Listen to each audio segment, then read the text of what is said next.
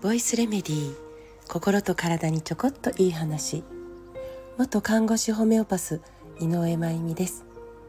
新潟はね今日からどんどん気温が下がっていくような予報が出てますね。皆さんの場所はどうですか？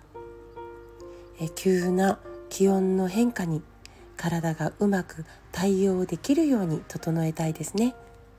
この時期はちょっと無理をしたり寝不足だったり食べ物が偏ったりストレスが多かったり、ね、できるだけそうでない方がいいですね。体が、えー、気温の変化に、えー、合わせようと体温調節にエネルギーを使いたい日々なんでね、えー、その大事なエネルギーがすぐに枯渇したりしないように暮らしの中を整えていきたいです。さて寒くなると増えていくことが予想されるのがというかもう今すでに大流行中ですけどインフルエンザとか風邪とかね。でまあ重症化すると肺炎ね。これも悪化したりする。そうすると高齢の方々は命に関わる状況になられるというかねなっていくことも少なくないですね。で深刻な肺の疾患肺の問題のこと例えば慢性気管支炎とか肺気腫とか喘息とか、ね、これらを慢性閉塞性肺疾患って呼ぶんですけどなんとこの肺疾患を発症させる最大の原因。ね最大の原因。これねずっとずっと歴史的にタバコって言われてきたんですよ。ね？肺疾患はタバコ喫煙だって。だけど今タバコじゃないって。別に要因があったんだよ。っていうことが分かってきましたね。それは30年にもわたってハーバード大学とフランス国立衛生医学研究所というところで、えー、調べられてきた結果。ねそれが2017年に発表されました。誰も知らないと思うけど。それはなんと深刻な肺の問題を起こす最大の発症要因は原因は漂白剤だったってことなんです。なんとも一般的なあれですよくある普通の漂白剤ですよ。これを週に1回以上消毒薬としてあるいは漂白剤としてね、えー、使うと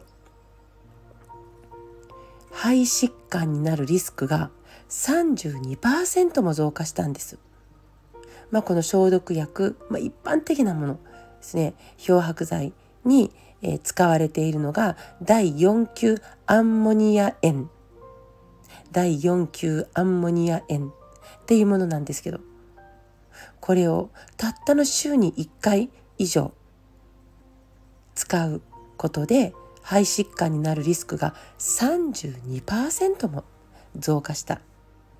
ね、漂白剤とかごくごく一般的な消毒薬を定期的に使うことが深刻な、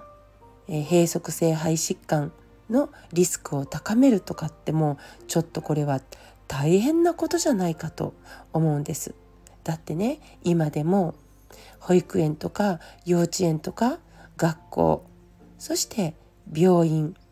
そして介護施設などなどでね、医療機器とか子どもたちのおもちゃとか消毒薬で湿らせた布で拭いてますよね。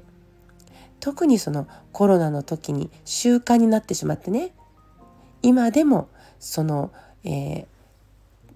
ただの水で、えー、テーブル拭くとかじゃなくってもう匂いプンプンするような消毒薬でね、えー、子どもたちが座るテーブルや椅子を拭いたりおもちゃを拭いたりする。ね、そして、えー、各部屋の入り口にはもう必ずと言っていいほど消毒薬が設置されてますよね。子どもたちはまるで手洗い習慣のように消毒薬を浴びる日々が続いていますよね。今後子どもたちに肺炎とか喘息とかがたくさん出てしまうということが起こらなきゃいいけれどとつい個人的には心配をしてしまっています。私たちってもっと丁寧に一体何のために使っているのか。これはどんなメリットがあってどんなデメリットがあるのか。これはいつまで使えばいいのか。そんなことを丁寧に確認していくこと大事ですね。子供たちの手のひらはそんなにも殺菌をしないと本当にいけないのか。日用品はそんなにも漂白をしなくちゃいけないのか。一つ一つの意味を考えて決めていきましょう。